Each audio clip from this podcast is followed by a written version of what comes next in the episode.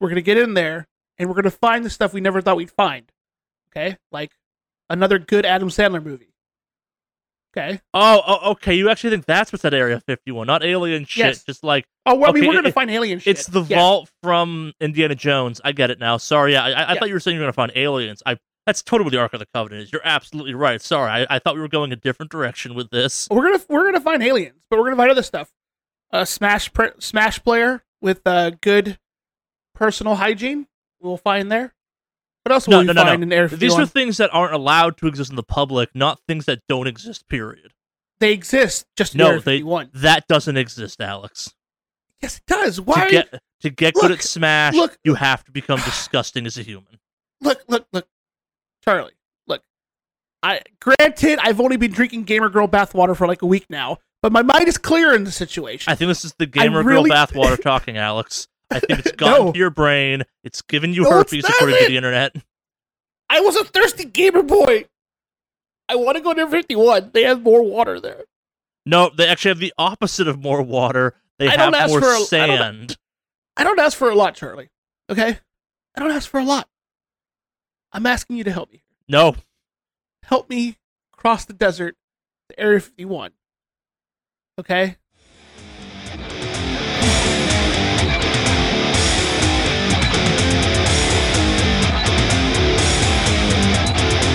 Hello and welcome to the Wicked Awesome Cast, 163 of all things, or episode 163, I guess.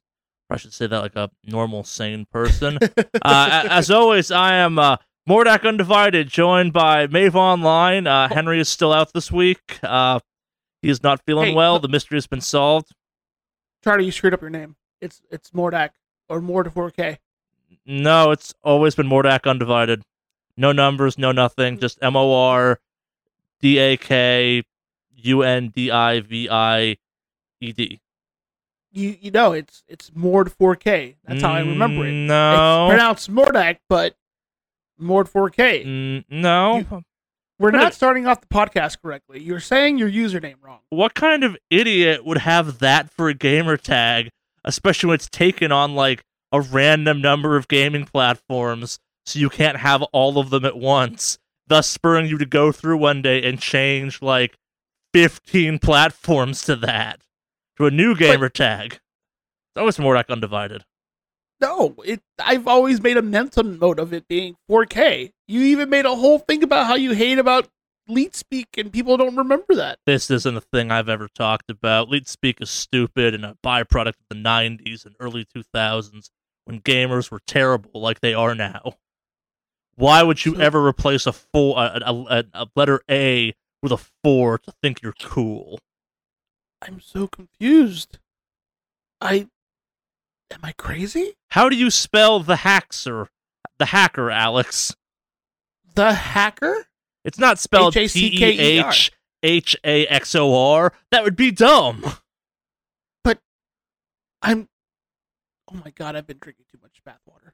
You need to stop it with that joke. It's yeah. no. It is pretty vile.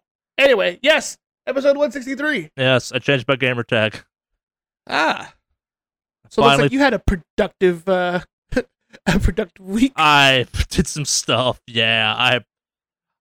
I'm gonna get this out there right now. I keep looking at games I should probably play more of, like Judgment or something, and going, man, I'd love to play this right now, but this Dredgen title ain't gonna get itself in Destiny 2.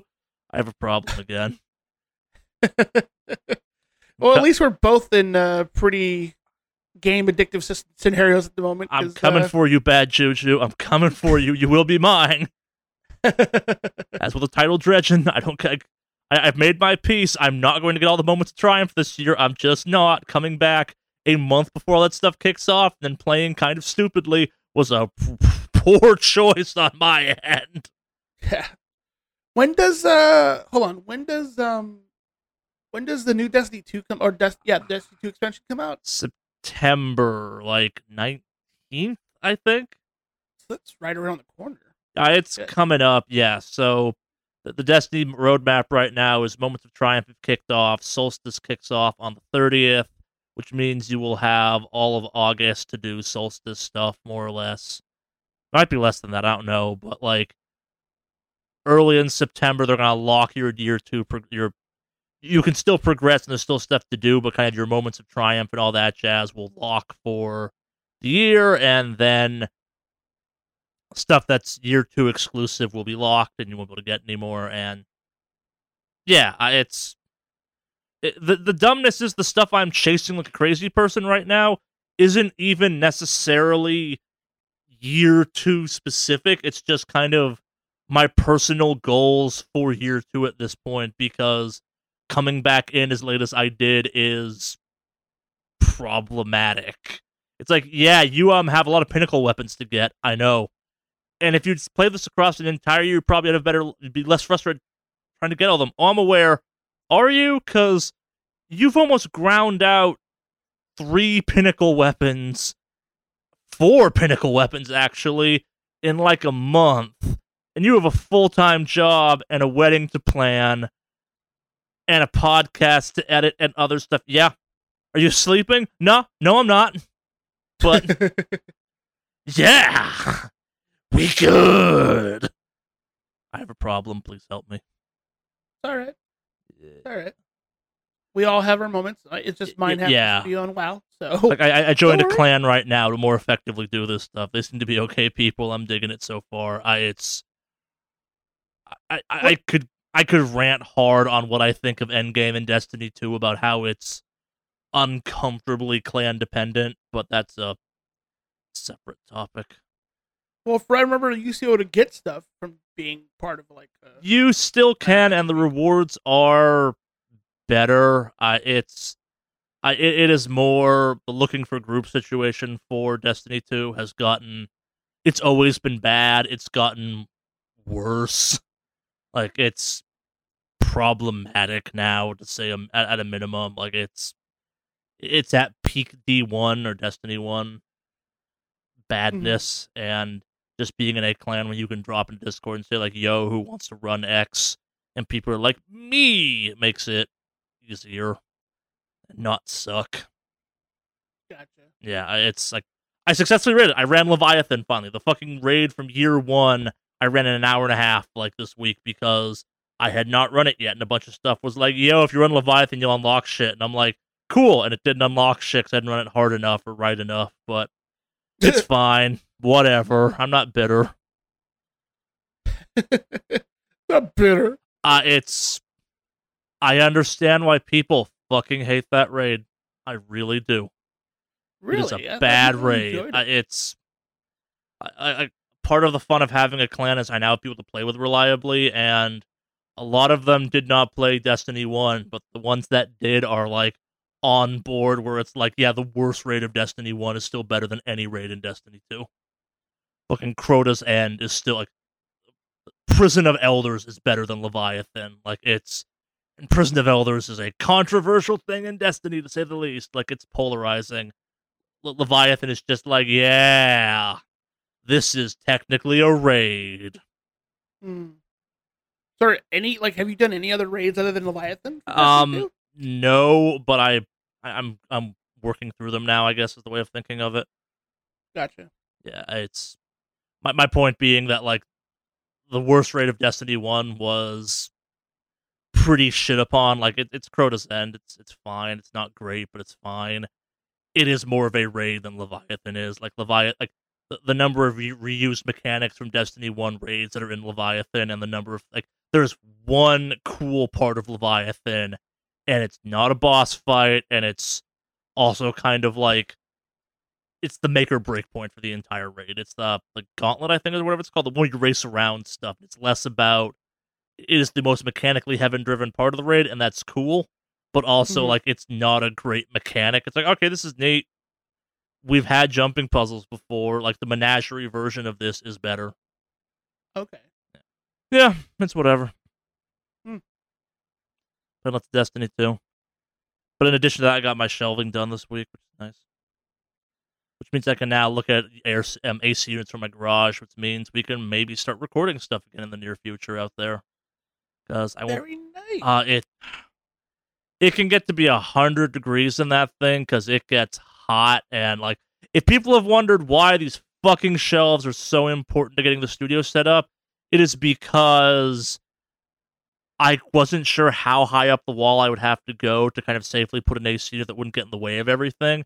It's like, yes, Mm. you could measure, but to anyone who's ever installed an AC unit before, it's not quite that simple. Like it comes down to you have to run ducting for it and all that jazz. Like it's AC's kind of suck to install, and like it also needs heat. So the plan is to go like with a ductless system, which needs an exchanger, which I can put on my roof and stuff. But like it, it becomes whole thing of like optimal angles and maximum spread, and it's like okay, yeah, we we have this up now. All the shit that was just on the floor of the garage that can go on the shelves temporarily, so you can actually like you know run cabling and you now have a better idea of where stuff might wind up being permanently so you can run cat 6 cable because you have to run a cat 6 cable from your house up through your crawl space down into a pipe system you had buried that runs from your house to your garage and you have to do that all in one kind of giant continuous run hypothetically yeah So- I'm curious I remember seeing your like the, the the garage area when I was there. Yep. Um, you said you're putting an AC in there. Yeah, it'll go on the uh, so the previous owner of my house in all his wisdom chose to seal my garage, which on one hand is a fucking dumb choice because the garage he basically turned the garage door part of my garage into a wall. The inside of my garage is drywall, which for my purposes is great. For having a garage purposes is fucking dumb. Yeah. But here we are kind of thing. So the reason I ask is like, have you checked to make sure all the electrical wiring in that? Yes. Garage is good? So, um, Because I mean, I, from what I from what I understand, when you have the studio set up, you're gonna have a lot of electronic stuff plus the Yes. AC unit. I got a fridge out there right now. Yeah, like it's so. Okay. So in this work, it's even dumber. I, I swear we talked about this when I first bought the house, but maybe not. Um, the previous guy had had a full circuit breaker box. I have physical circuits in my garage. Like I have, I, I have switch circuits in my garage, as in I have a like direct line path from my circuit breaker box directly to that that runs that way kind Oh. of thing. Like I have raw kind of street power running directly to my garage. The issue with this power was it used to cut. So part of the reason to bury these pipes I have was initially they ran from the house to the garage as a um just cable swag, meaning like 4 Mhm. feet off the ground towards the side of my backyard. I just had four power cables, Gotcha. very much inside my reach range. Mm. And like literally, the- one of the first things I did to the house was have an electrician come through and bury that shit because it's now safe for tall people to walk underneath it. Like electrocution was a potentially real issue I had going and that's all done now. Like the electrical out there is good. Like it's it's been running a fridge for over a year and stuff like that. It's fine. It's circuits. It's newer than the rest of the house is electric wise. Oh, okay. yeah, I, electrical stuff. I kind of knock on wood, fingers crossed on this one. Like it's very easy to fuck up, but also very easy to not fuck up. Like it's of the many kind of exceedingly complicated things you can do in a house. It's actually not that hard, but like if you do it slightly wrong, you will burn a house to the ground. But it's so incredibly easy to do it right. It's pretty easy to do yourself kind of thing. It's like running Cat 6 cable. It's incredibly easy to fuck up, but also running Cat 6 cable isn't actually that hard. It's just cable at that point. Yeah. Hmm. Okay. Makes sense. It's yeah. I'm- not worried about that. Like I'm more worried about the fact that the cabling at the the electrical cables at my house are um solid core copper, which is great, but also like that's some 1920s uh, cabling at that point. Like I to put some of the nightmares I have going on my house, I have solid core copper going to outlets that have USBs built into them. Like that's kind of like dropping a hybrid engine into like a 60s Mustang if that existed. Yeah. You could probably do it, but like all of like it's the like th- these things were never meant to meet. Like what the fuck is wrong with you? Yeah. Hmm. Yeah. Not even done yet. I did one last thing this previous week. What else did you do? Uh, it's uh, we haven't talked about tabletop games in a fucking long ass time on this podcast, but I I know we talked about the weirdnesses a long time ago of trying to find a group in LA and kind of the nightmares I was going through with that. I started my own group ultimately. We play on Wednesdays, it seems, and I'm jamming that. So yeah, we, we had our Starfinder Game Zero. For those not curious what that mean, not sure what that means. We had a game meeting that wasn't us playing, but going through rule books, getting people's characters set up, and all that jazz. And we won't start this upcoming week, but we will start the week after that. I I think it'll be a fun group. I we will see what I wind up doing with that. Like it's many tabletop game podcasts exist out there. I don't know if I'll wind up going down that path, but kind of like how Jeff used to talk about that on this podcast, I'll probably talk about it some moving forward. You should honestly like if they'd be down for it, you can probably capture and then upload it on YouTube. Yeah, or at least do audio recordings or something. Yeah. Yeah, I, I want to do one kind of campaign first. None of them played Starfinder before, which I know I've talked about on here. Like, so I, Gotcha. I don't like. I have started listening to a bunch of Shadowrun and Cyberpunk podcasts recently because life is a nightmare that I'm not listening to people play a tabletop game. But what's the right word for it? I it's to make a good one. There's more editing that goes into it than I necessarily have time to do, and part of what makes it a good one is not someone explaining the rules every ten seconds, which is what I'll have to do probably for the first couple rounds. well, yeah. I mean, you're you're. It's a new group, so yeah, Yeah. that's expected. Still though, that's exciting. Yeah. I'm I'm glad you got like a local group set up.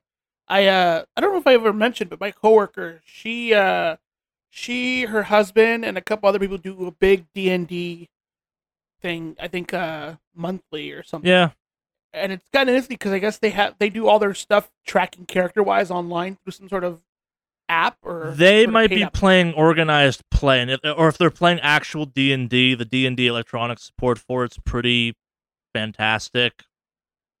yeah, they bought some sort of digital one with all the crazy packs and something like that. Yes. Okay. Yeah. I think they're playing like it's called like Five E or something. Uh, it's sixth edition. I it's there's a name for it. I just don't know because I don't play D and D. I I haven't since like third edition. I, it's I tend to avoid fantasy tabletop games because I find fantasy tabletop games get silly in a not fun way.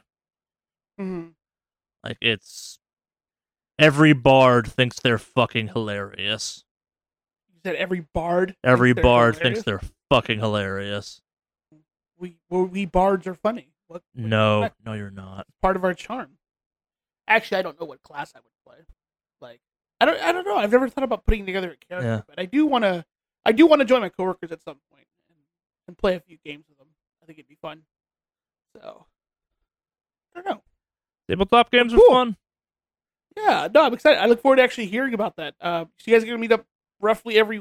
Well, I know you said this week's not coming up. Yeah, the I- following week. It looks like we're gonna be doing that. We'll see what it actually winds up being. Like I, I'm, I'm not getting my hopes up just yet, Gotcha. but like I, the the I, like relationships, marriage, and cars. The first, like the, the most issues happen in kind of tabletop groups within the first like couple like sessions or after several years, kind of thing. And like if you can get that Mhm. sweet spot where if you if you can make it if you can make it through your first campaign and people are kind of comfortable with the game after that, then you can start having a lot of fun and you're a little more stable at that point. And like I to put in perspective, I wrote a campaign for this that like ends with me killing all the players' characters. And I've been very upfront about that where people came in like the idea for I'm like, that's cool.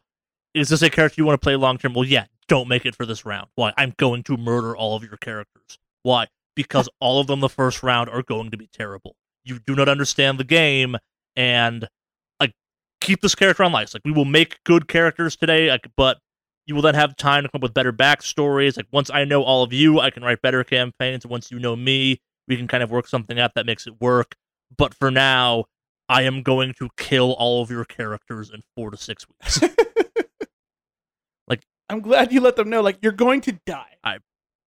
uh, it is so many years ago. I played with a pretty like prolific D and D group, and it is something I learned from him. Where like it, it's the he's like I'm going to kill your first character. Why? Because your first character should be how you learn to play this game, and not something you're like aggressively attached to. He's like, no, no, And if we were doing some campaign that requires you to hold on to that character for months, I have fucked up as a GM because your first character is you not understanding how to min max a character, not understanding like what makes a good role playing or what type of balance you need of stuff or what you want out of a character. So you make something unfortunately generic.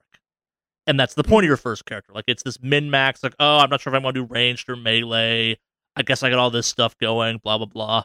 And it's not fun. And then your second character you make after you understand the rules has like flaws and personality. And like you're like, okay, cool. I'm going to put a bunch of points into what lets me shoot good, but I'm going to have like a fucking glass arm when it comes to hitting things with melee.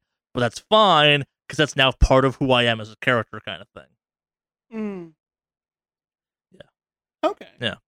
It's it's a weird concept for people when they've never played a tabletop game before. But at least in my experience, I know I know it's controversial. Me just flat out being out here going, "I will murder your first character."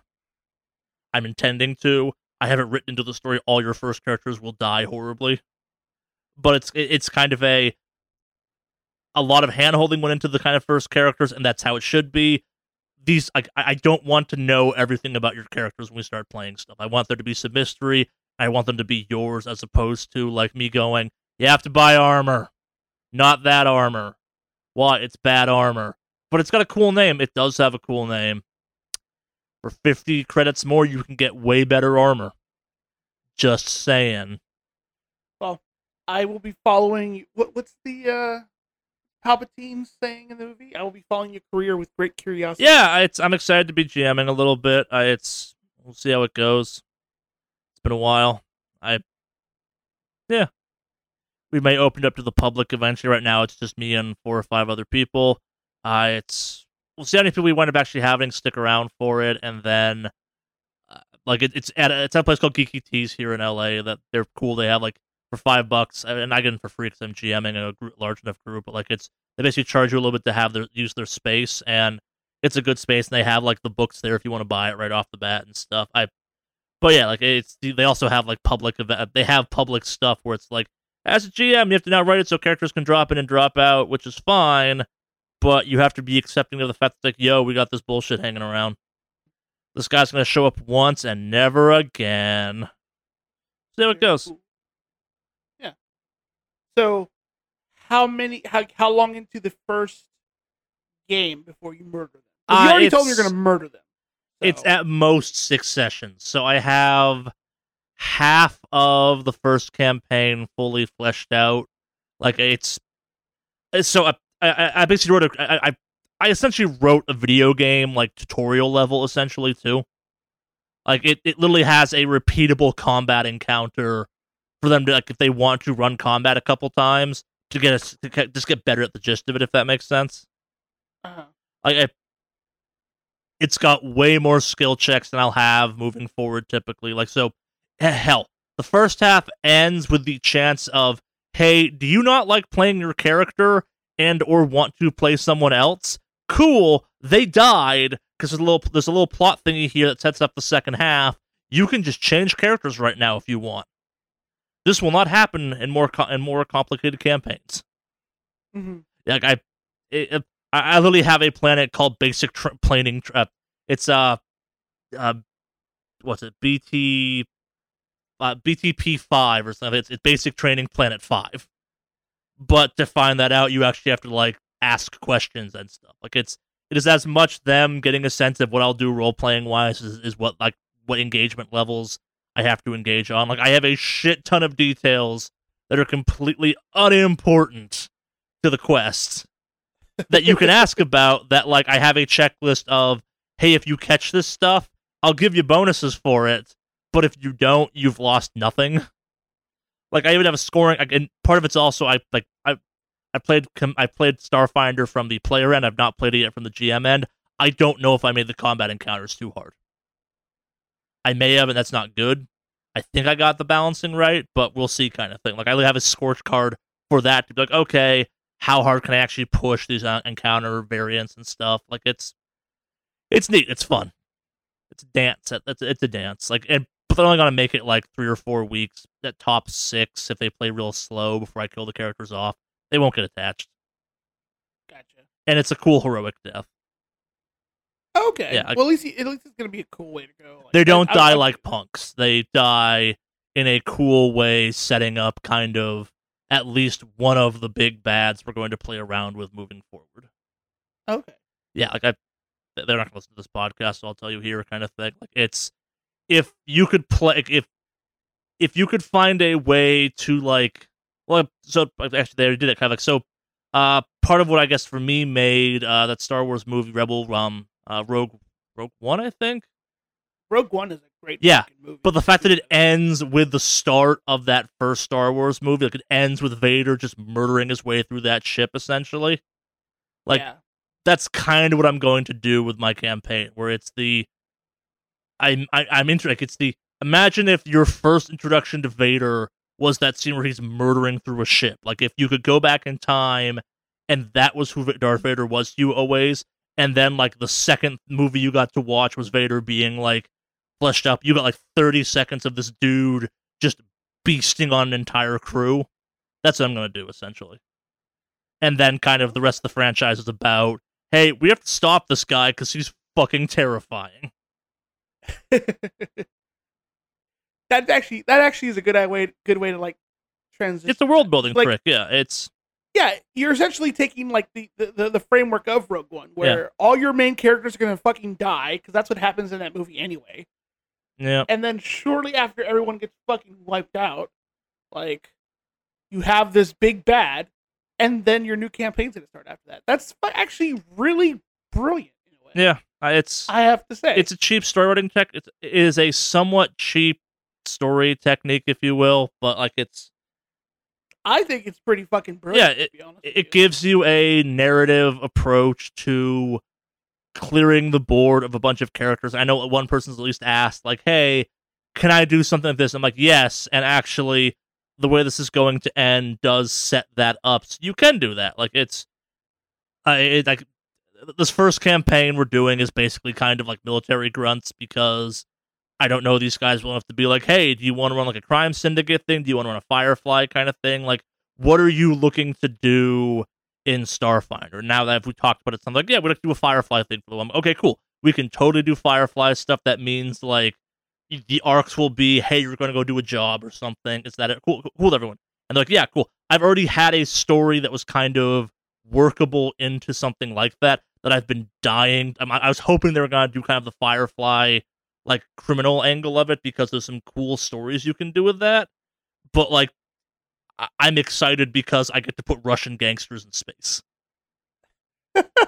Nikolai tracks. Oh yeah, no, it's the, the, their first kind of antagonistic character that will set kind of off the group's misadventures is uh Nicolai Kilmour, Hey, Nicolai Kilmour. Yeah.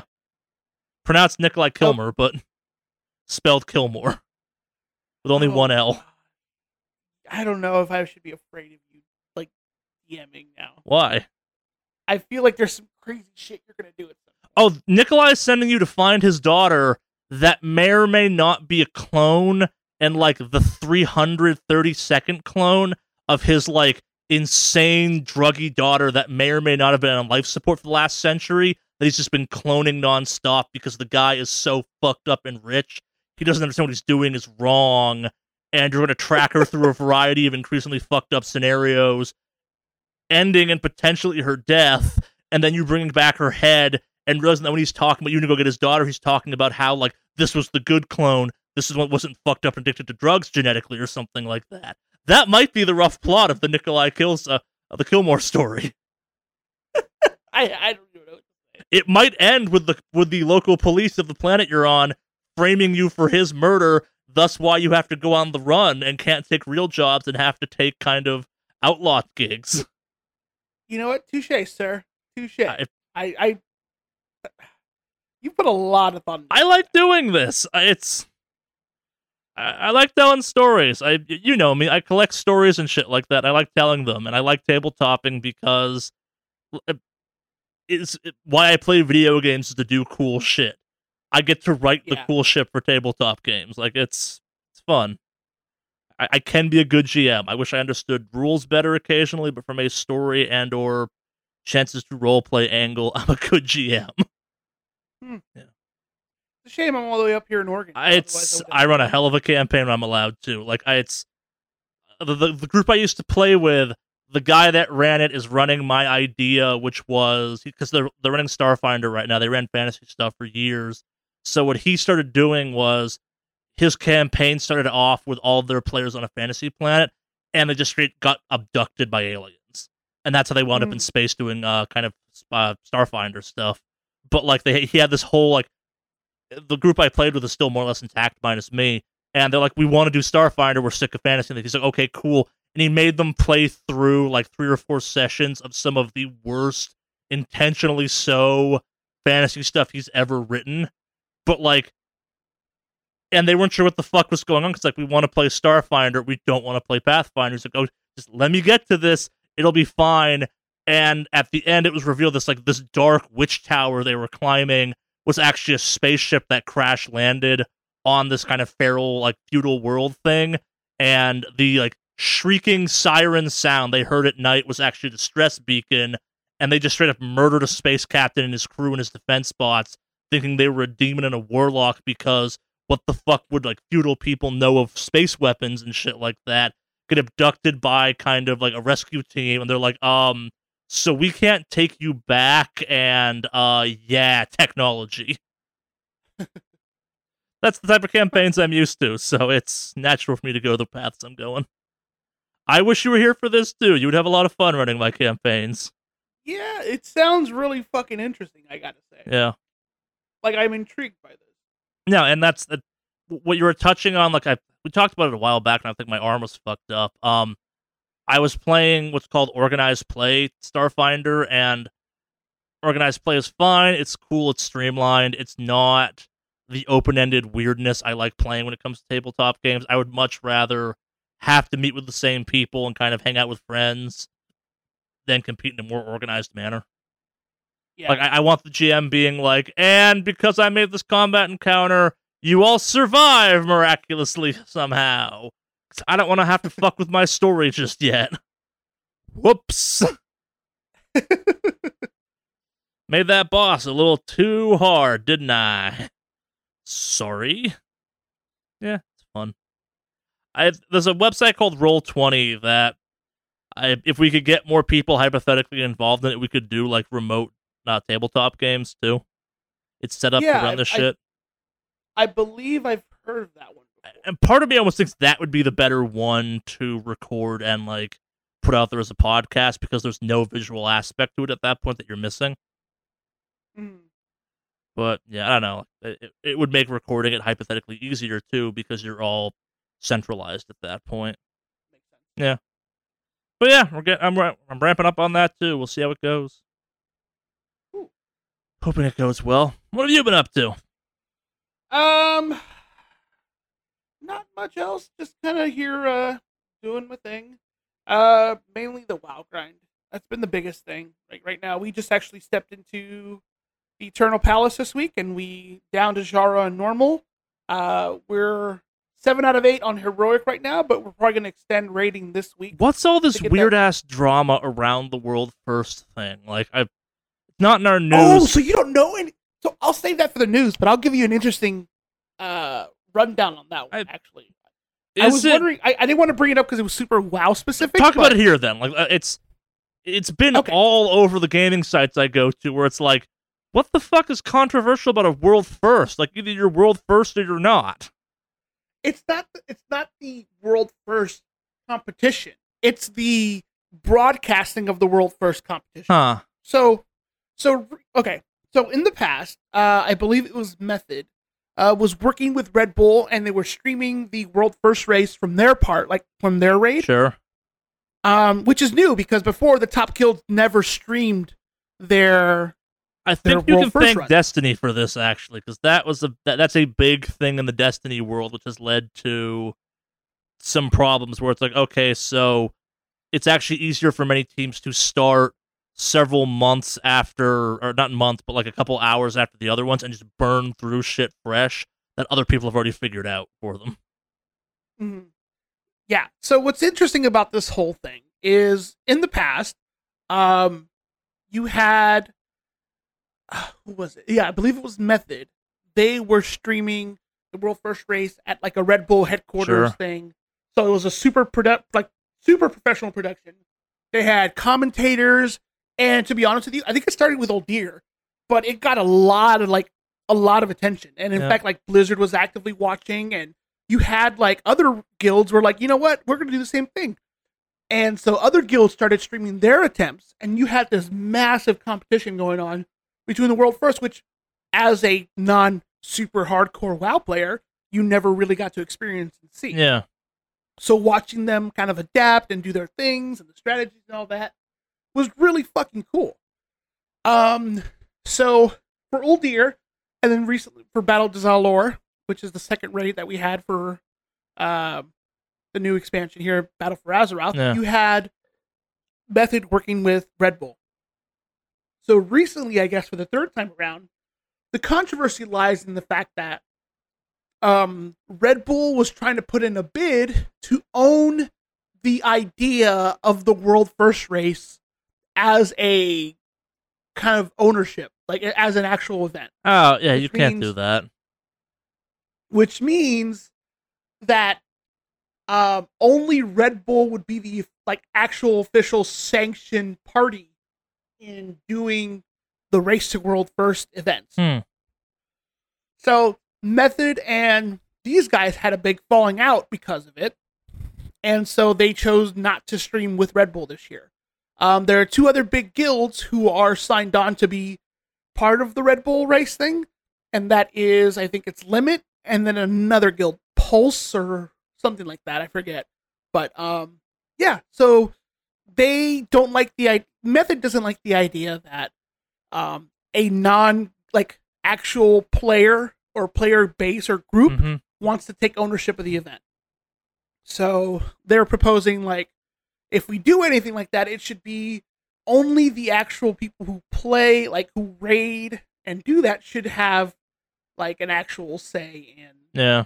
like how how it's run as opposed to having a company like Red Bull that doesn't have anybody who actually is fucking competing owning and saying this is how it's supposed to go. No, I'm with them on that one. Yeah. yeah so that was kind of the big controversy right now with that is essentially there that it's it does it's not sitting well with people so um right now uh that seems to be what's going on with that whole thing it's not exactly sure like well from what i'm hearing not exactly sure how it's going to pan out in the future but for this one method's not playing with red bull on this one they're going to stream on their own channels uh, Limit, and I believe the other guild is going to be streaming on the Red Bull stuff. So there'll be coverage throughout the whole event, but Yeah. It's just they didn't want to work with Red Bull on this one. So, um, which is going to be interesting considering in the future you may have issues with like, like I, I think it's kind of happened like this something similar is with like you had streamers putting on tournaments like for Fortnite, um, but ultimately like Epic stepped in and put a kibosh on that because people were winning money prizes in that. So, which is kind of a weird situation I was hearing. And the only people who actually have any say in canceling those kind of things would be Blizzard themselves because they own the actual game. Yeah. So, but they like the world first streaming tournaments. So, who knows? Yeah. We don't know exactly I- what's going to happen yeah, like that. Bungie but- leans into it for Destiny, where they actually they like have made emblems for like the first like if you can get clear the raid in the first 24 hours, you get an emblem and stuff, and like they made Yeah. belts, like actual wrestling belts for World First for the various raids. They gave it at Guardian Con last weekend. See, that's actually pretty Yeah. fucking cool. I got to say. Yeah, Um, but yeah, so it's kind of it's it's kind of this situation right now, which is really, like I said, just kind of interesting that this is where they're going with all this. So, but yeah, that seems to be what's going on. yeah. 'cause I it, I only scanned it. I'm like, what the fuck is going on? Like, how the hell can Red Bull try and buy something that you can't really buy? Like, that's this in theory belongs to Blizzard, right? Yeah, it, it's a weird situation, but like I think I, I'm I'm hearing the side of Method so far. I haven't really heard anything from Red Bull's part. I just know they're putting on something with two other guilds right Well, that's the thing too. Like, it's one of those ones where it's like, if you could do Red Bull presents the race to world first, that would Mhm. make more sense. The idea of Red Bull owning the event that seems weird. The concept of World First and WoW. It's like, no, I'm pretty sure Blizzard owns that. Slash, why are you talking to streamers and not Blizzard? Yeah. Like I said, it's a whole uh it's a whole situation. Apparently, yeah. But um we'll see. I will be tuning in and watching the this whole competition cuz I Yeah. am I'm intrigued. I really like this raid. It is a phenomenal raid. Yeah. So I am really looking forward to watching this. So um but yeah, uh as far as my own rating goes, I've been pretty busy doing that. Uh hoping to get mythic oh not mythic, uh hoping to get heroic Queen Azshara down this week Nice. so our guild can claim week one ahead of the curve, which is an achievement for killing heroic uh, before the new raid ex- or before the next raid expand tier or whatever. So, um, have you been following any of that story? As far as No, sorry, um, you've been following any of it, right? no. So, really quick, just to kind of give you a little brief rundown. Uh, we go down to Nazjatar and fight Azshara in her palace, which turns out to be a Titan facility holding a certain old god prison. And we broke the chains, and N'Zoth is officially broken free. Hmm. This is the first actual old god who is officially 100% essence has been broken free. It's not like Cthulhu or Yogg Saron or any of those because they were technically not exactly the actual being themselves. We're only fighting a fraction of what they are because they're technically sealed away. So, um, we officially broke the change chains for N'Zoth, and so he's technically free. So, uh, what is looks like N'Zoth? next- Remind me. He's an old god. Okay. So the old original old gods in WoW, there was Yogg Saron, there was uh Cthulhu, uh Yash Y'Shaarj, which I forget it was like he he was the one from the Pandarian expansion. Mm. He was like the Sha of something. But they they called him a Sha, like a Sha of anger or something weird like that, but um he was technically an old god. Um he's the only old god that's actually been killed by the Titans on Azeroth. So he's gone. At least that's the idea, but his essence has kind of remained, so to speak, around there. But um yeah, it looks like we probably will be dealing with the old gods next expansion. There's there's a lot of rumors flying around right now, and I figured I'd run. I, I since we're gonna talk about it, I'll bring it up real quick. Um, so now that the N'Zoth is gone, um, which is kind of falling into place with some stuff that was laid out from a boss fight back in Legion, very early in Legion. Mhm. There was a there was like an old god esque kind of tree we fought, Mhm. and he had a bunch of quotes that basically have all come true. Like, uh, the Diamond King has been made a pawn, being that um, what's his name? Ah, he's a dwarf that's now made of diamonds. He thought he's been listening to. Uh, he thought he was listening to Azeroth because she was in pain because of all this, but it turns out it was N'Zoth basically telling the player to build up their heart of Azeroth, and then it turns out we used all that building up and energy to break the chains, not knowing exactly what was going on. So we basically got fucking played. Uh, is what it sounds like. And was it? I think one of the lines that people are really contemplating on what's going to be is at the dawn of her third death, uh, we shall rise. So when Azshara dies a third time, we're pretty sure that'll bring on the black. Uh, what do they call it? The Black Empire. So I think the next expansion is going to be a full-on old god expansion. At least that's the rumor right now, with possible um full like full revamp of the continent where everything's infected with old god Ny'alotha esque type of We found more Aesthetic land masses. How? Shut up. Well, that's the thing. They, they, there's only so much landmass you can find, so they're thinking the next one might be they just do a full-on revamp of the continent, kind of like they did with Cataclysm, Mm, and everything will be old. that went over so well.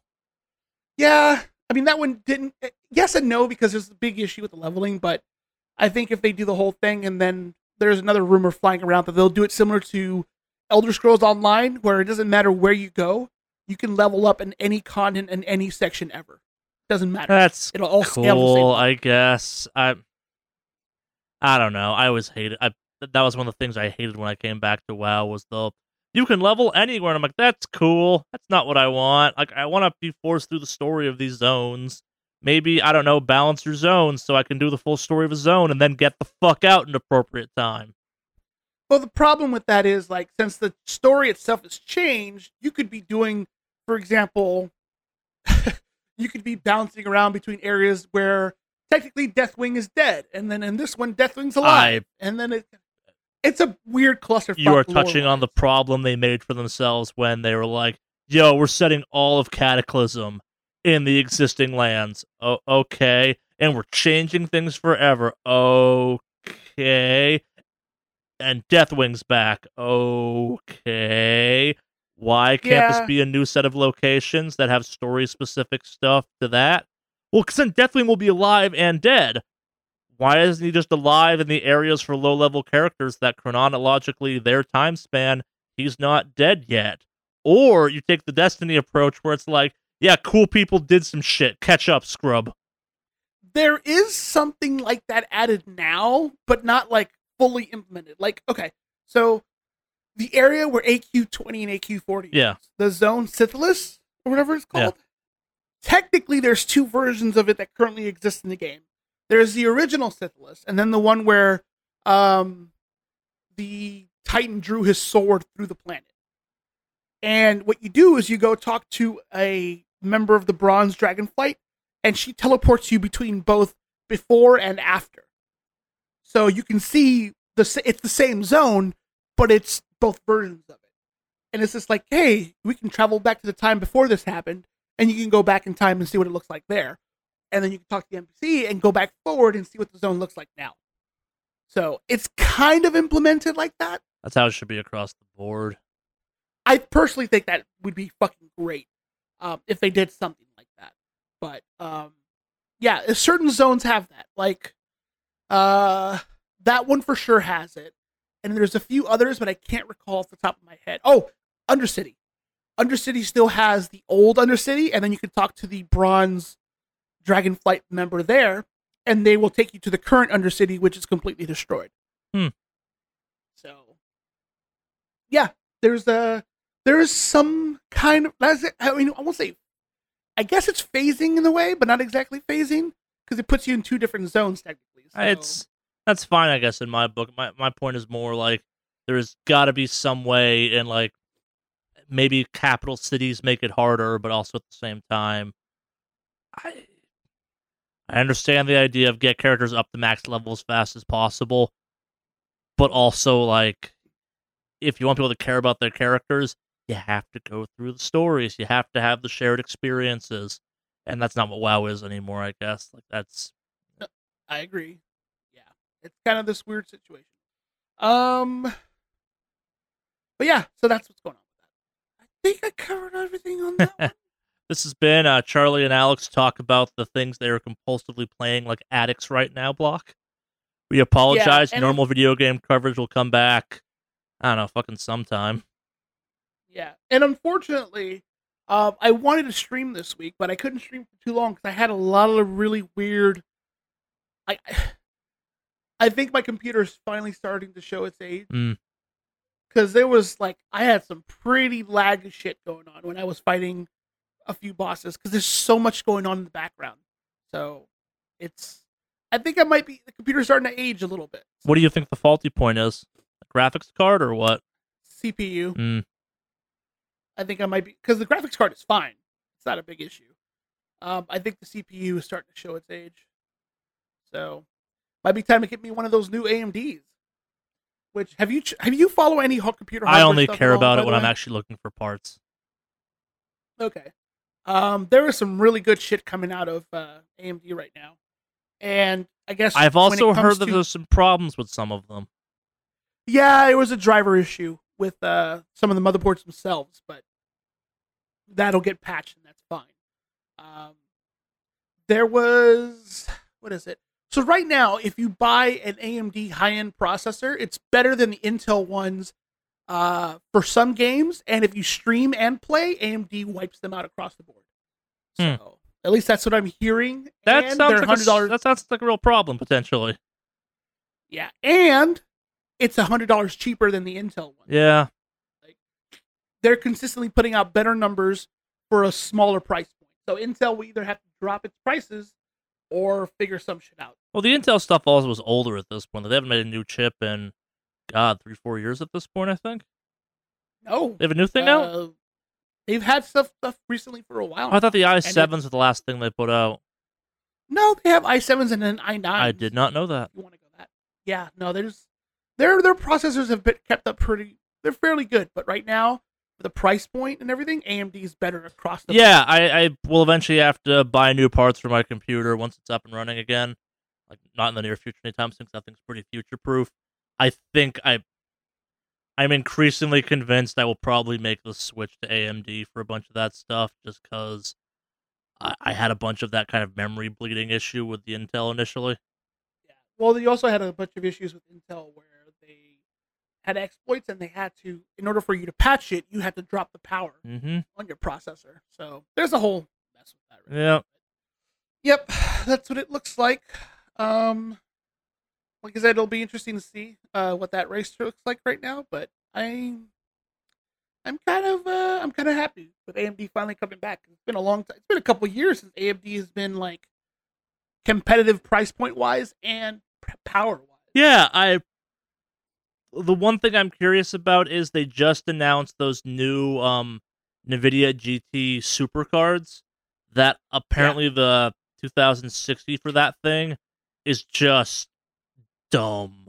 Like everything about Uh-huh. it's like, why the fuck would you make this? This is cheaper than several quote on paper better cards, but more powerful than all of them actually like you've successfully kind of invalidated your t- entire like 1080 and some of the 280 stuff Mhm. or 2080s i guess technically i don't know yeah never had an um, amd graphics card stuff i don't think so i would be afraid to make the leap I'm, I, I mean, I like mine. yeah. I, i've just never had it before and i'm used to i guess the nuances that are nvidia and that's not a reason not to pick better technology but i'm always like when it comes to parts part of my brain's always like what if we stuck with the evil we knew we hate updating the video graphics cards or the drivers but we're used to the process behind it so uh, yeah. Yeah. I don't know. We'll see. But it's this kind of competition makes me so. yeah Um. Oh, in real life news, it took an entire year, but someone in Oregon finally told us we should go back to California. oh what was I, I saw about that on the facebook so what was the um occasion So we were at a gas station, uh, filling up, and the attendant kind of was curious about our area code, and we told him we were from LA.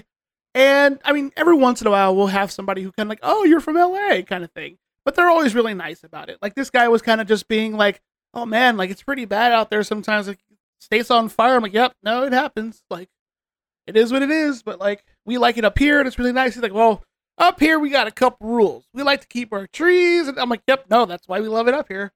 And so that guy was being cool. Um, and so it's just a friendly little teasing banter Sure. or whatever.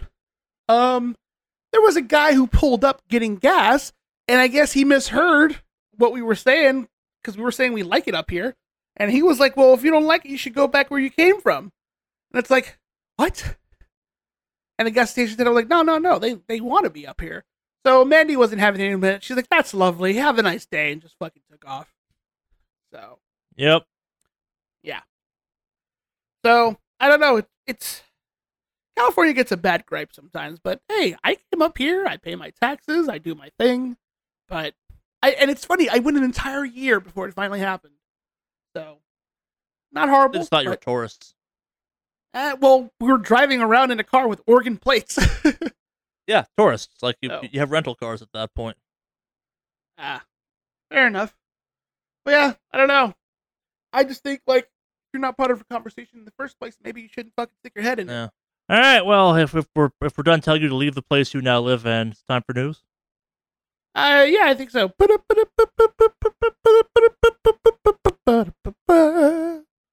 News week. Mm. It is and it isn't. So we're gonna save our more news news for the end and um kind of burn some quick ones right off the bat. Uh Psychonauts has been pushed to 2020. Now it's got that fancy Microsoft publisher. I'm not totally surprised by this fact, but I Fig people. Remember Fig people? The people that help like not co-fund but like co-finance that game are real upset about this. It means they're not gonna get their money back anytime soon or see return on investment, if you will. But I know I am sad because I just want to fucking play Psychonauts 2 at this point.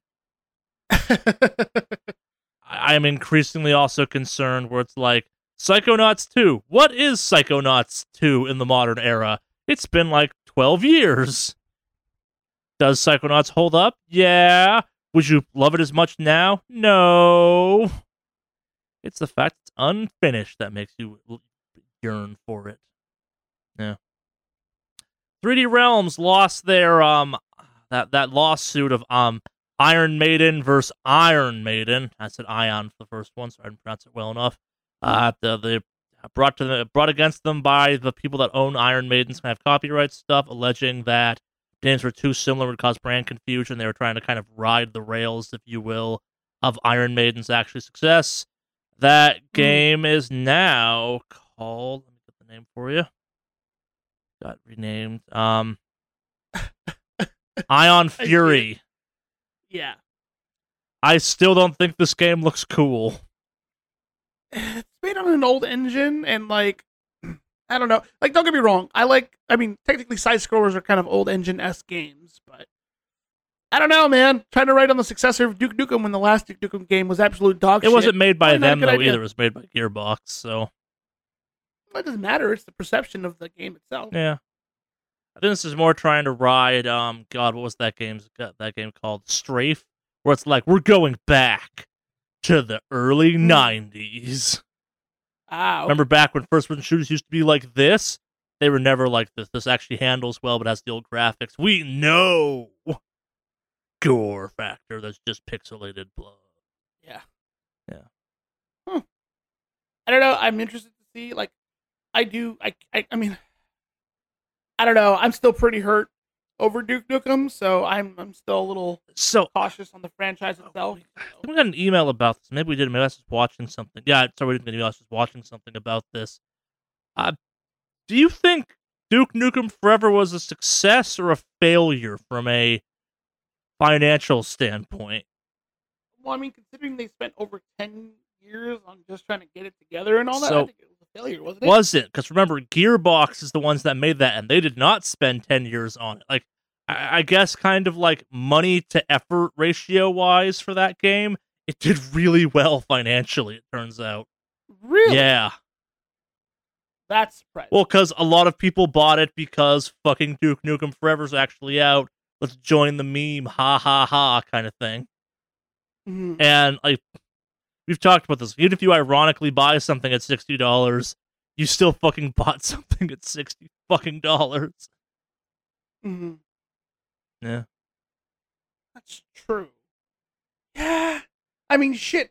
Technically EA games or well, like the NBA games or NFL, whatever yeah. the Madden games are kind of dog yeah, shit. but they do real they still do really and well. They're, they're also not dog shit to a certain group of people that are looking for what that game is. Like I, I, yeah, I think Giant Bomb put it really well. They were talking about how they're like, yeah, maybe will have truck sticks. Pause.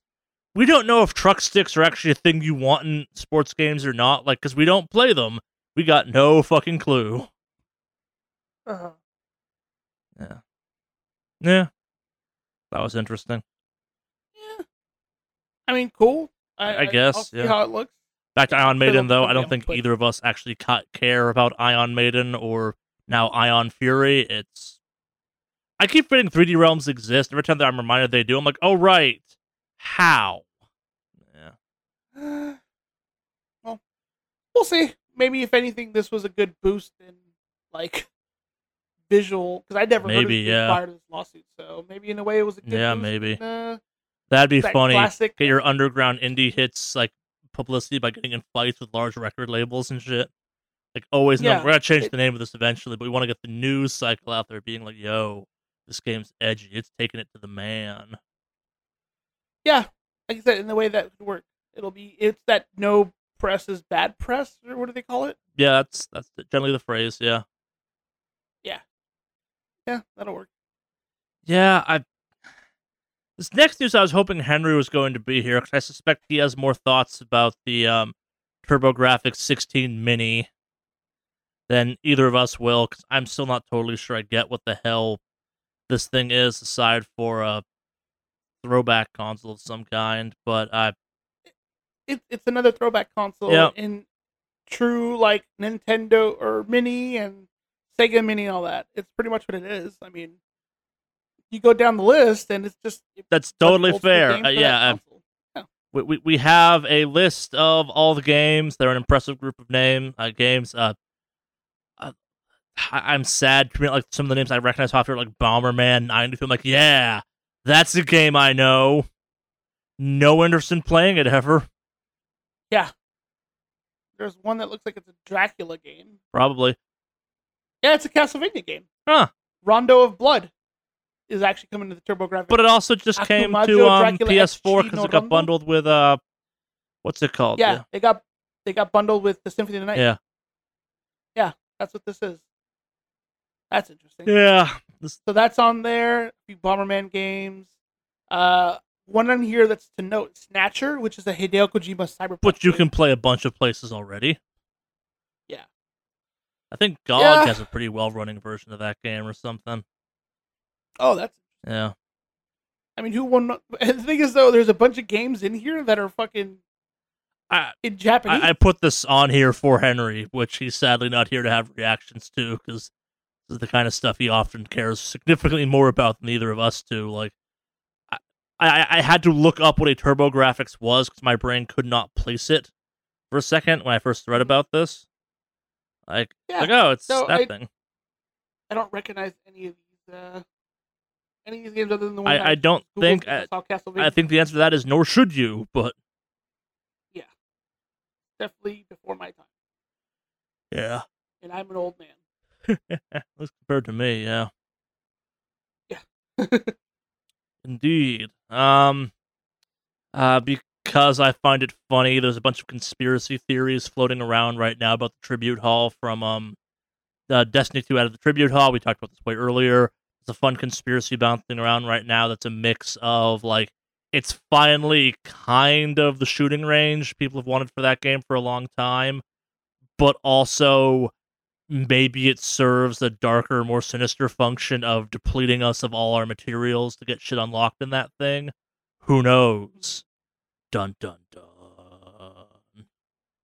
Bum, bum, Yeah, exactly. But I do love a good harmless gaming conspiracy theory.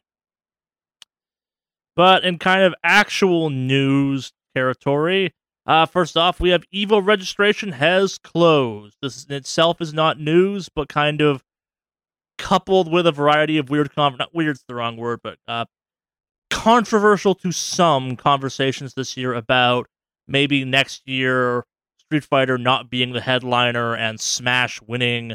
Feel like that should be the headliner thing, and people's reactions to that and all that jazz.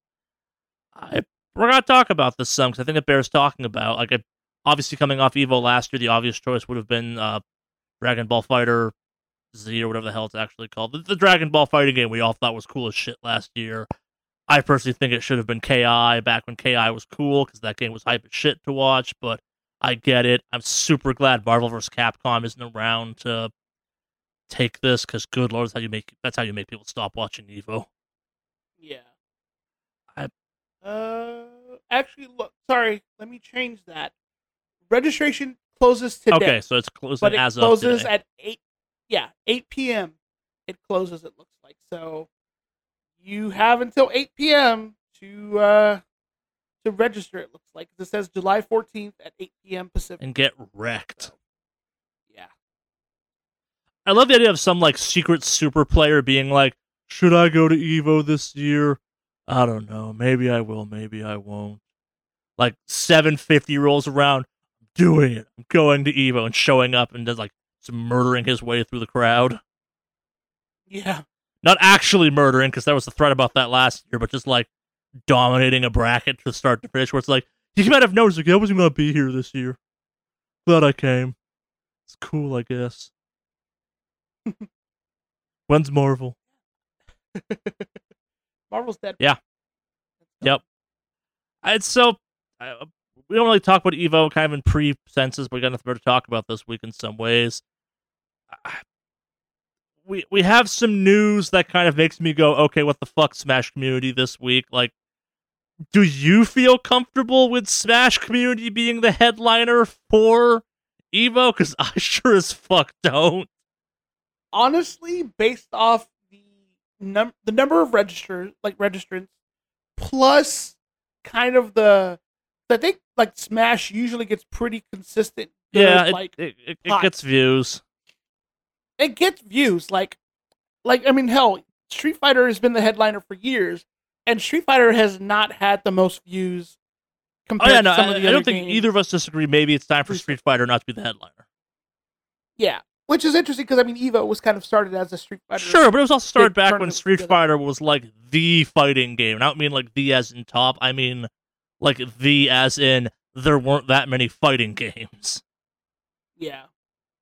So, um, I don't know. We don't know yet exactly who. Uh, we don't know exactly who is going to be the um the actual headliner, but it was just interesting because there was a poll put out, um, saying, or there was a poll put out by Mr. Wizard, who uh is one of the big guys who runs Evo, who kind of just said, "Hey, who should be the final game on Sunday?" And if you look at the poll results, Smash Ultimate won with 58%. Second place was Tekken 7 with 26%. Third was Street Fighter 5 with 12%. And then BlazBlue uh, Cross, whatever, BlazBlue Cross Tekken, or Cross with Tag, whatever it's called, at 4%. So those are the four games that are going to be playing on Sunday for the finals. And I don't know. I mean, the numbers say Smash Ultimate right now. I- And that was a poll of 67 67,000 I know. I, it's yeah. I just hate the Smash community. Hate's the wrong word. I Ultimate is better than Melee, but there's always like if there's some weird shit that comes out of a major fighting game competition, why does it always come out of Smash? I don't know. I've seen a lot of dumb shit that's come out of some Oh, it's other hype games, plenty, but, uh, like- Marvel. No one's walking around going like, "Man, Tekken players gotta bathe more." Mm, As no, a blanket statement. because they're adult. I- Maybe that's it. Was bathing a thing you didn't want to do as a kid? Because I do not get that when it comes to Smash. It's like, yeah, the stank makes me I more mean- powerful at this game. Does it? no, I was kind of fucking lazy when I was a kid, though, so I didn't. Sometimes I just didn't want. As an adult, I shower every fucking day. Fuck that. Yeah, man. I don't know, dude. It's uh. I mean, you have the stereotype of the smelly smash kids. Sure. It's not stereotype. It's you a reality. Like, I know, I know, but then you also have like the whole thing with uh like Marvel and the thuggery, quote unquote stuff that happens and all that. Like you've had some pretty hype, fucking. Like, was there actual moment. thuggery in Marvel? Or was that Capcom just being racist? No, it was Marvel. I never really saw it in like in in Street Fighter. You wouldn't see it. I don't remember being necessarily just attached to Marvel. I remember just being kind of Capcom was like thuggery rules, and you're like, what the fuck? Yeah. So I don't know. Um honestly, man, like I think I I think Street Fighter has done well, but at this point, I mean, it's it's time for uh time for a new Yeah, I uh, don't think either of us to disagree with that. It's like I, I only bring this up like this is our lead into like just this week one of the top, if not the top. I don't quite get the situation of kind of where Ally ranks and all this stuff. Like one of the top Smash Smash Ultimate players has kind of like got booted for. It's not clear exactly what the relationship was, but having an exceedingly inappropriate relationship with a minor. Yeah. Oof. And we're not talking like an 18 year old dating a 16 year old, which is problematic unto itself. We're talking like a 28 year old dating a 16 year old. Yeah, that's that's like this dude. Uh, God, it just reminds me of that dude from the Overwatch League a couple Yeah. months ago, what was his name? I don't. You know, whatever his name is, fuck him. I I'm not gonna acknowledge. Yeah, He's like a human being. Uh, let's give it some Right. points here where it's like the guy got out there and said I'm retiring because like this feels like the right thing to do, but also then like a day later or two days later it got like officially sanctioned and like they're like fuck no you're out lifetime ban kind of thing where it's like did you just get ahead of the ban like is the like That's what it that's sounds. really like. what it it's- sounds like and that makes it worse where it's like no no i'm admitting my mistakes they're going to come out in a couple days anyway but if i own them y'all won't be as angry about this and i, I guess like, the youtubers i follow that follow smash pretty aggressively have been dead silent on this one like it's it is one of those ones where like okay you've talked a lot of shit about how smash is the future what do you got to say about this one keith crew Yeah. where you no, at I- motherfucker They, they should immediately be denouncing this fucking dude and saying that like this guy is dog shit. Like this is this is fucking Yeah. horrible. Like it, you know, what this reminds me of. This reminds me like at some point during the Me Too movement, you had a situation with Kevin Spacey where he got ousted and was like, I mean, guys, I'm coming out the closet as gay, as to kind of like, kind of like somehow soften the blow on it. Like, no, you're still a horrible human being Yep. for doing that. That doesn't erase it. I fucking watched something recently that was like, it was a bunch of people that got, really outed as horrible people during all that stuff, doing interviews that have not aged well. Where it's like, uh, out of it's like with the context of the modern era, this sentence is something we should have been concerned about back then. Yeah. Like you flat out have Kevin Spacey saying, "Oh, I try." It's like I target people that seem afraid and confused in the acting world. You're like that is far more sinister now. Yeah, no, hundred percent. And so, yeah, I think he got warned ahead of time that this was going to go Yeah. down, and he decided to go. It's it, it's it's that standard corporate. You can either get fired, or you can choose to resign. And leave, Yeah, which is so fucking shady. Regardless, like I don't care what avenue it's coming Yep. from, especially when it involves like. So, I don't know if I've ever told you, but it really fucking irks me when people like do shit to kids. Yep. as it Like, should. Teenagers all the time. It really fucking irks me, especially because like I work with like Extra Life and do all that. So I work with children's charities. I love working with kids. I work for the school district. Um, and yeah, you know, like out of context, I'm sure that would sound weird from fucking fat dude who says he likes working with kids. But I mean, it's just like It sucks that this is where we're at, but that sounds weird. Exactly. Yeah. No, I agree. It it sucks. I can't, you know, like it's annoying. And so when you have people who are fucking predatory and scumbaggy like this, it just really irks me. That's why this guy is I he's human scum. Like that Overwatch guy who was predatory to those fucking kids, also fucking scumbag. And frankly, if you're one of those people, like you're a garbage human being and I want nothing to do with you. Yeah. So I think personally though the way Smash community's handling it, like that they're banning him, good. But they should also like all these people should be fucking denouncing this guy. And you're saying that these guys are all the big Smash Twitter people are being really fucking silent about I it. the ones I That's kind of keep peripheral knowledge of. Like I don't know what the general reaction has been, but like I I, I follow Keith Cruz like his videos typically, and like his defense of the Evo finals last year were like if you didn't watch last year's Smash two years ago, the the Smash Ultimate finals that were Bayonetta versus Bayonetta that were a fucking joke to watch. Like and maybe that's why I'm like you should not have Smash headline Evo because I remember that like tournament where it was like some casual like someone jumped off a stage to reset the score so it was an even match. Like it wasn't competitive. It was a boo worthy like man, this is shameful. Money is on the line. Like this doesn't even look fixed. This is fucked. And part of the video he's like, Well, Ally wasn't there or something. And I'm like, okay, Ally's not gonna be there again this year. What gives, motherfucker? Yeah. I mean so here's the sticky situation. Is it fair to basically shut down an entire scene that didn't really have anything to do with that no, whole it's not, but relationship though? No, it. Like- I- I'm not condemning it as I part mean- of that, but I think it's That, yeah. I mean if they condemn it and stand out against it, then yeah, that's cool. But Like if they if they're like, hey, you know, it happens. No, that would be absolutely fucking. Yeah. So I mean, hell, I mean, how many dramas have? A couple years ago, there's a drama with infiltration from Street Fighter who apparently used to hit his ex-wife, which I, I forgot what happened with that, but I guess it turned out to not be true or something. Yeah. From what I last heard, I could be wrong. I mean, at that point, are we shutting down the entire Street Fighter scene because of the actions of one person? Like, Yeah, I I'm not saying shut down the scene, but like this is not even the like if this was within like the first incident involving Smash, I'd be like this sucks, but like we shouldn't condemn the scene. This shit keeps happening. To take it to like more comical extremes because it's depressing as fuck. If there is a fight in a hotel where people are literally throwing shit at each other, it's Smash. And that was technically Pokemon card players, but like that's the shit that you believe me when I said that because we keep having weird incidents of Smash players like not just behaving badly, but like so moronically badly that you're like, what the fuck is wrong with you? You get paid to play a video game competitively.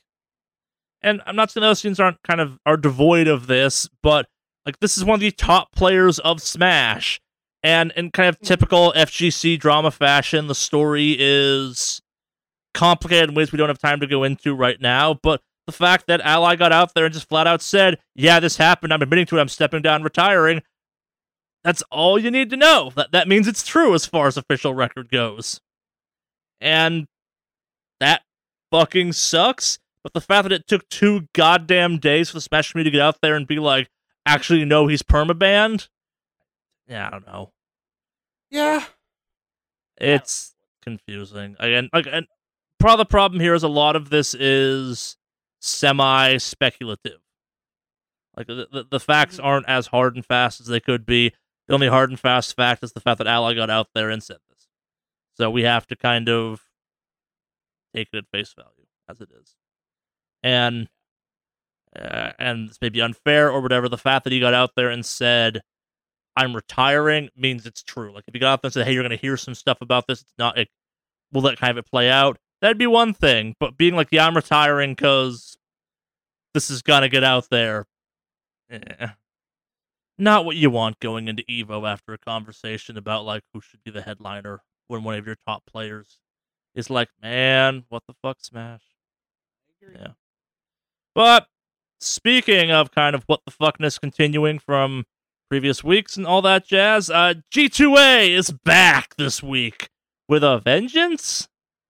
Uh, we we really have two separate stories about G2A, and this ha- like one happened on like Monday of last week, and one happened later on this previous week on like the very like towards like Thursday, Friday. So we're gonna start off with so and a- a couple kind of asterisk qualifiers for this. G2A has gotten out there and said this was not a company sanctioned thing. This was a rogue employee of some kind that did this. This is not something they endorse, et cetera, et cetera. But a, a- employee of G2A contact. I think it's nine different um uh press outlets out there, and essentially tried to get them. I think it was trying to pay them to run a story as though it was a story from them that was written by G2A that was like, yeah, no, this is all false and and not tagging it as like ad or sponsored or as written by G2A. They wanted someone to pretend to write this, and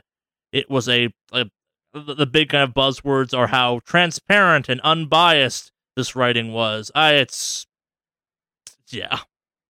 This all kind of came out when uh, who was it? Give me a sec. Um, Thomas Faust from Gamescom. Yeah, is that Gamescom? To his Twitter, he posted pictures of it, and it's from G2A. Like, that's where it gets fucked up. This is an actual email from G2A being like, "Hi." Yeah. Oh boy. Oh, G2. Yeah. I. I don't know. I feel like it's one of those scummy company does scummy things. Question mark. Yeah, the details will so shock you. it it is, but this is coming from an actual company. Oh, I know. And like, uh, yes, we have to throw the asterisks again of like G2A is like, no, no, this wasn't us. This was a rogue employee. Like, we, we super didn't condone this. But, man, the fact that one of your employees felt like they should do this or could do this or whatever doesn't paint a great picture of what the fuck's going on there. Yeah, but I mean, I want to believe them, but their history. Of Oh, yeah, no. And, Scummy shit makes it hard to believe them. yeah, I, it- I don't know, man.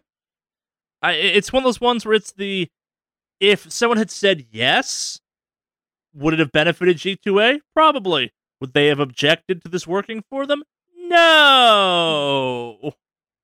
The- The fact that no employees ever named or anything like that makes it extra suspect. It's like, oh, it's a rogue employee.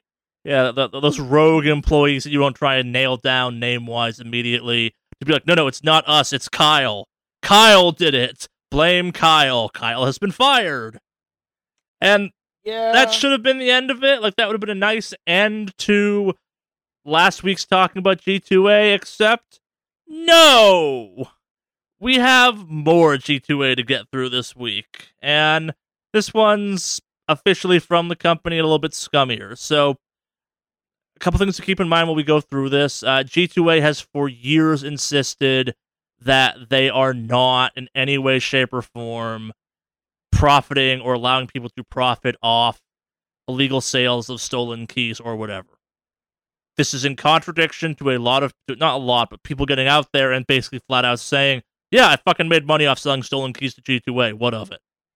And, like, even if you're not talking about that practices of it, uh, G2A has been accused of a variety of things, ranging from buying keys for games in cheap cut and cheap markets and then selling them in expensive markets and profiting that way, which is a thing you can totally do, FYI. It's how they're capable of offering some of Mhm. these games for so cheap. And just kind of engaging in maybe not necessarily all across the board illegal business practices, but a mess of not so great, definitely questionable. Again, using the phrase gray market, where it's it's not by the letter of the law illegal, but we all assume it is illegal and are pretty sure it is, and don't want it to be happening because it makes everything look bad by comparison. So, the, the the more official round of this is that, uh, as talked about, G2A would- allow for the uh, kind of what's the right word for it? the auditing of their system, and they've also kind of said, yeah, this isn't our problem though either. It's developers' problem. Like, sucks to be you, but this sounds like a you problem. We're not responsible for vetting all of these keys yeah. uh, that they have beefed up their security practices to kind of try and crack down on some of this stuff. But yeah, don't.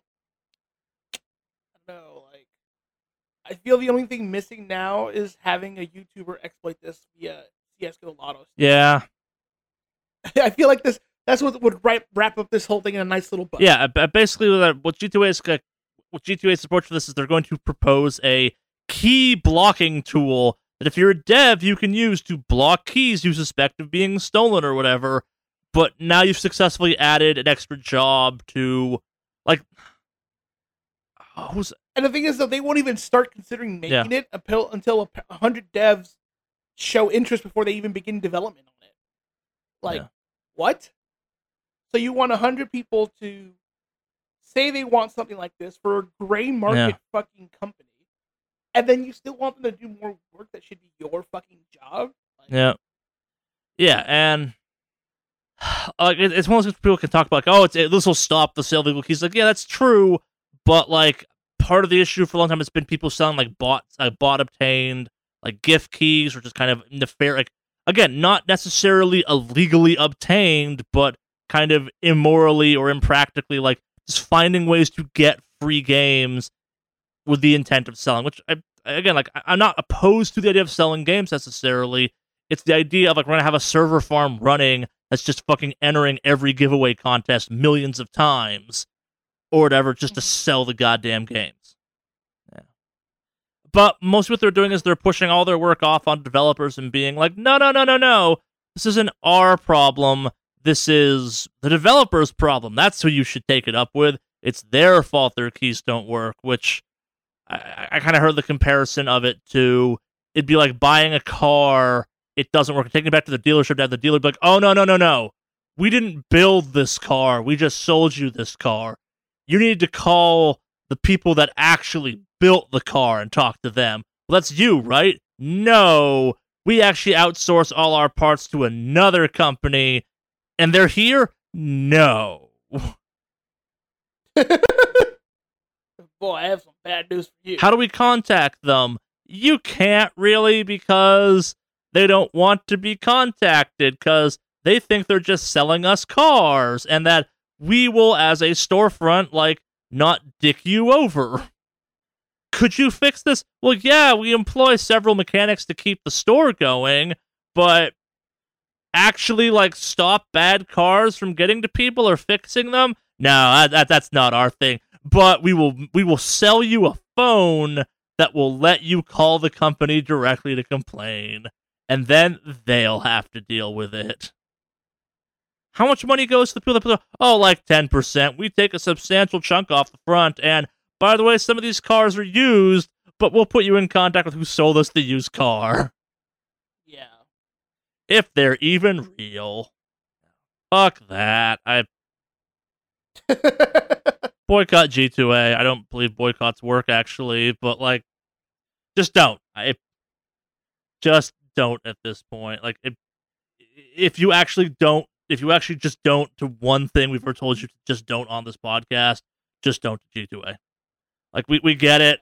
A lot of the other stuff we're like you should protest this or you should boycott this or whatever. It's more complicated. This is a simple, straightforward, just don't. Don't buy from G2A anymore. Yeah. But last but not least, on a happier note than that, the Nintendo Switch Lite will arrive September 20th. It's basically a 3DS, but not 3D. Why do I say this? Because it can't be attached to a TV, the Joy-Cons can't be removed, but it still manages to keep all the kind of shitty Switch design. Yeah, and you can't dock it Nope. either, like, and use it on your Nope. TV. This is this is hard. I think it's a real bad choice. Uh, especially given there's no cloud, no real cloud saving stuff. Like, this seems like a very bad product from Nintendo, and I get why they're making it. Like, if they had just fixed how the fucking buttons feel in your hand, I might be curious about this thing. But the fact that it holds on to the god awful Switch button placement, sure, it replaces those arrow buttons with a D pad, but it's still got the worst joystick locations known to man. Yeah, this is more like a successor to the 3DS than Oh, that's who it's armed at. Like it's it's cheaper, it's it's lighter, it's smaller. I it comes in blue, gray, or turquoise. Two of those colors look like ass, in my opinion. Yeah, no, they look. Yeah. it looks horrible. Every sense. Yeah. Like, and even then, if you look at like, I mean, shit, it looks really bad. Like, I mean, it, not just like the look of it, but like, first of all, the color with that yellow looks. fucking Yeah, I. I do, I do not Um, they're showing off that yellow one. That is a bad yellow. Yeah, it has a D-pad, which I kind of appreciate. Uh, ex- so way, like that's the no, but so here's the thing. thing. it's only a D-pad because the other one was buttons because you had to be able to turn the controller and it would match the other one. Like it's the you could have fixed how unbelievably badly the right joystick location is because it no longer has to do that dumb rotatey thing, but you didn't. You made it worse because exactly. it's No, I agree. I agree. Um, it so like the D-pad itself is fine, but the fact that the locations are, for the joysticks are still the same is bad. Um, it's only compatible with games that support handheld Yep. mode, Which admittedly is all the games, more or less, I think. Which leads me to believe there will be games down the line that will only work on the Switch and not have a handheld. I don't know about that, but like so for reference, this means if you're gonna play Mario Maker 2, you have to use touch controls. You can't use controller controls. yeah. I don't know. Like, I mean, if they were promoting it as like a, I don't think they're promoting it as a successor to the 3DS. Though. I think they're promoting it as like a hey, it's a discount. It is, Switch. And like the weirdest one for me on this one is I can't tell if this is saying or not if the Pro controller will work. I don't think it does. no, no, it doesn't. Joy-Con controllers are not supported. Well, it's not Joy-Con Or, sorry, technically. No, But no, no, not supported. Joy-Con controllers are not included. Yeah. It says, but um, players can connect. Players can wireless connect compatible controllers sold separately to the Nintendo okay, Switch. so you Lite. can use a pro controller with it still. I, but also Yeah. you're not gaining that much battery time comparatively. Like it's it's not that much lighter. It's I, I get on paper who this is for, but this is not a good look. Like I again, I would have bought this if they had just fucking fixed the controller layout. Like that. Maybe people are sick of me complaining about this. Like the, the amount of money I have spent trying to make a Switch comfortable to hold in my human hands Mhm. Is uncomfortable at this point. Like I I won't use it because I don't like touching it. Yeah.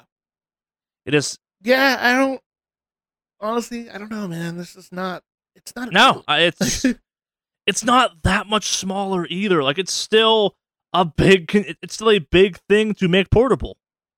yeah. It looks like it's less fragile feeling than the Switch probably is, but that's not a ringing endorsement or necessarily a good thing. Just means the original Switch was complicated to hold.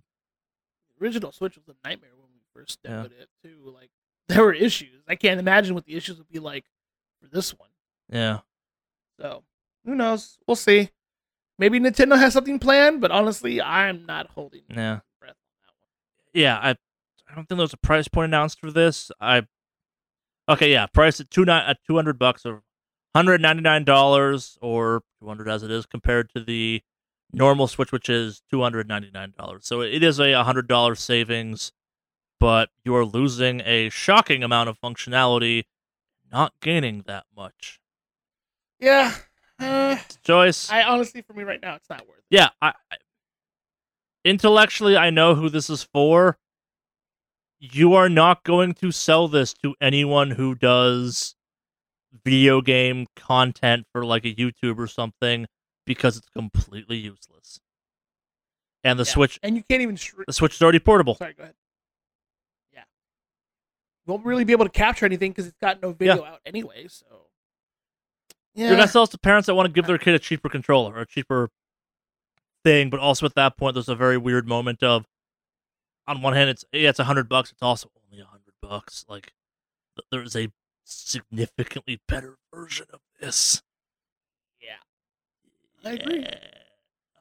Yeah. Yep. That's news for this week. Woo. Outrage. Outrage all around.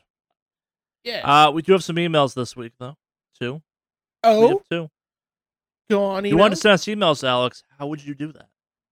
Uh, it's very simple. You would go ahead and uh, grab your email client of your choosing, and in the to column or row, you would put wickedawesomecast at gmail.com. What's that email again? Wickedawesomecast at gmail.com. wickedawesomecast at gmail.com spells it sounds down the show notes you know the drill etc etc we have two emails this week as i previously mentioned alex i will give you the option do you want to start with the email li- uh, labeled bathwater question mark or the email labeled good but bad games Um, let's. I don't know. Uh, let's just get the battle. all right hey perverts from last week's podcast plenty of your weird stuff has been ta- uh, has been talked about on the podcast. Plenty of gross stuff has been talked about on this podcast. Plenty of stuff that seemed to create fights on the podcast itself has been talked about on the podcast. Obviously, before last week, you have never talked about something that seemed to rattle one of you as much as bathwater seemed to get Charlie last week. At the risk of actually getting trying to throw up on the podcast, why was the idea of bath of selling bathwater so damn gross?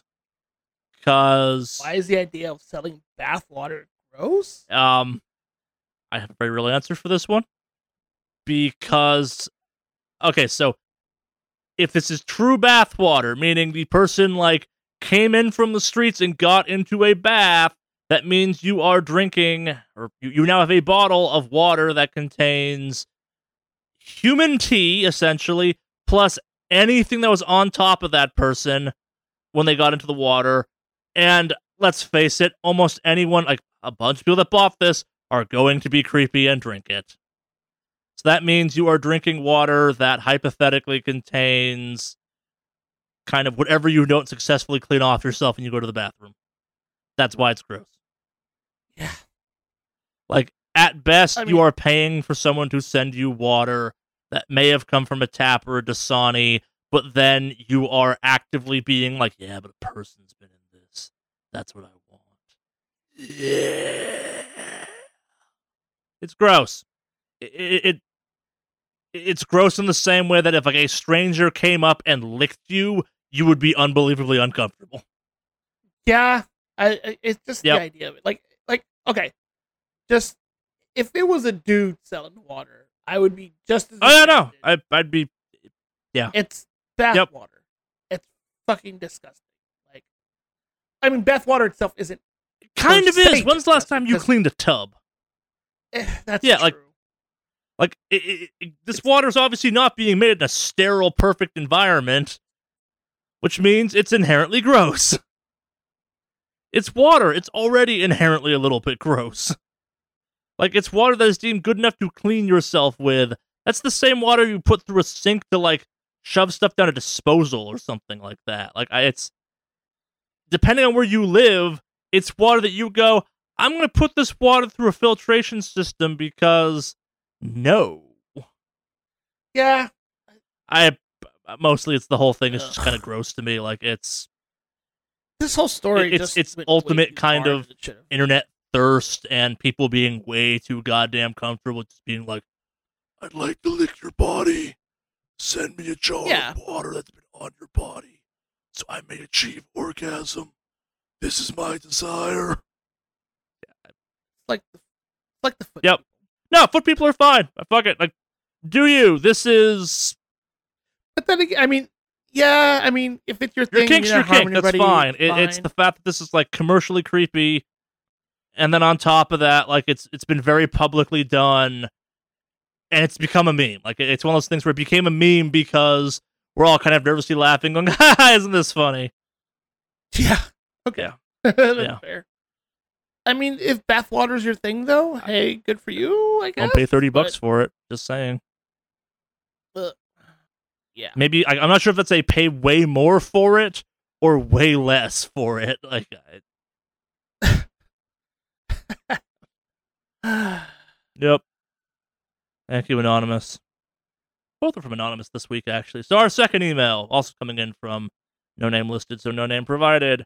On last week's podcast, Alex brought up a weird inconsistency when Charlie called Metal Wolf Chaos a bad but also great game.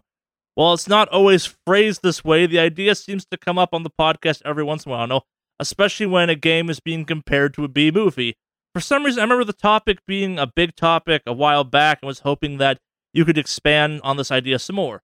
I've also played, I have also played Metal Wolf Chaos, and yeah, no one should play that game, but it's also a really cool game. I, for me, you summed it up perfectly there. Like, I- there, there are so many games out there that I wouldn't call a good game, but I think they're cool or fun, or there's an aspect of them I think is a redeeming quality. Like, one of my favorite games, Brutal Legend, is at best a fine game. But I still think it's a lot of fun because you're driving through the metal lands and playing heavy metal radio, and your your character's a roadie who summons lightning with a guitar. It's it's not good, but it's fun. It's silly. Yeah. Yeah. I, like, is Destiny good? I don't know, but it's addictive. I have fun playing it. I have no idea if it's actually good. I at mean, this we all have, we all have our games that are, Yeah, of course. you know, our favorites. And Uh, that's Do you have a game that you're like many- actively aware isn't a good game that you replay every once in a while? Do I have one? Um, I had one, and obviously I'm not. I, you know, I'm going to fucking Yeah, bring it I- up. But the the Matrix Online was that game. I'd say it's a little. I knew it was inherently bad in its design and it was managed, but it was a game I fucking played. You heard it. enjoyed. You heard it here first. Alex said that game is officially bad. No redeeming qualities. We got him. Thank you, anonymous writer. The bait, it's anonymous writer you, and it was just a the, ploy the to get you to trap was that. sprung successfully. Good job. We got him. uh, Yeah, I I- I think everyone does this. Like I Platinum Games, a developer that I will play anything that comes out of them. I I'm not sure Mhm. all those like I fucking love Bayonetta. Parts of those games are real good. That game is a lot cooler than good though. Like Bayonetta alone should be a topic that you go, okay, this game's a 10 out of 10. Based on this shit alone, it's down to an 8. Why? There's some stuff we need to talk about from a social angle. The game's still cool, hmm. but like, would the game be as cool if it was a dude doing this? No, it wouldn't. And we all know that because we're all sick. this mode's so easy you can play one handed. That's a thing a dev said at one point.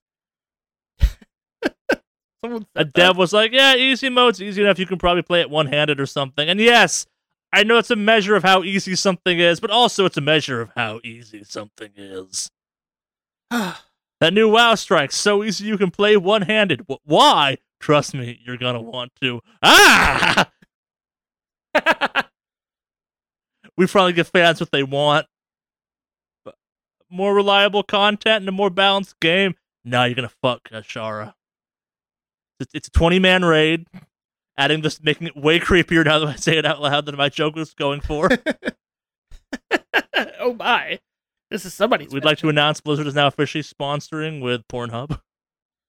yeah. Finally, go MLG. Sylvanas' 40 man raid. Yeah. Ah! Got my, own dark corners of my own brain. I don't like being there. You I up. did. Brings me into the phrase sunken city, doesn't it? No, no. Charlie, stop it. You're better than this. No, stop, Charlie, stop, stop it, stop it. We're going too far.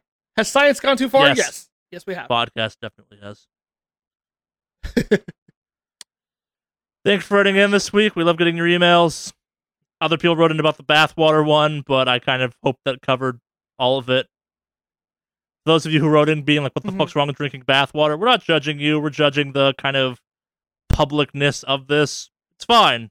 This should not have become a thing that fucking Kotaku was like, yo, bath, ga- gamer bath, uh, gamer girl bathwater. Y'all are fucked. No, I'm well.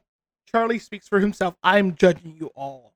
But you judge everyone for everything. Like, Yes. Look at that fucker over there breathing wrong, breathing in through his mouth, out through the fucking mouth breather. Doesn't know you're supposed to use the circulatory system correctly. God. Hope he never All reproduces. been judged. All have been judged. Look at this Lardo just sitting there on an exercise machine. Sure, he's benched a crazy amount of weight, but he's just lying there now like some lat, like some fat lazy piece of shit. Hope you die, motherfucker. That's Alex just walking around constantly. Actually, I would never do that. I think you should. No, you shouldn't. at the gym. Yep. Dick. Because as a fat guy who goes to the gym every once in a while, it's Never call awkward him to fat, just saying that you're that would be a judging him and being horrible about it. That's on you, Alex. Once again, we got you. What? No. What do you? I don't know. We should end this podcast. I, I think we reached It's- your point. Yes. please come back, real news, please. we'll have we'll have some more news after Area 51. Plenty of video game stuff will be released I- around then. It'll be a new E E3. Part of me hopes the Area 51 happens because I fucking love it when memes go too far and they get what they want. It's like, we're in Area 51. It's an Air Force base. Oh. This isn't cool at all or anything. No, you invaded government property. You're not going to jail. Man. Didn't think this one through, did you? We could cut the neckbeard population in half in one day. Yeah. But yeah. You want to take us out this week? Sure. Cue the button.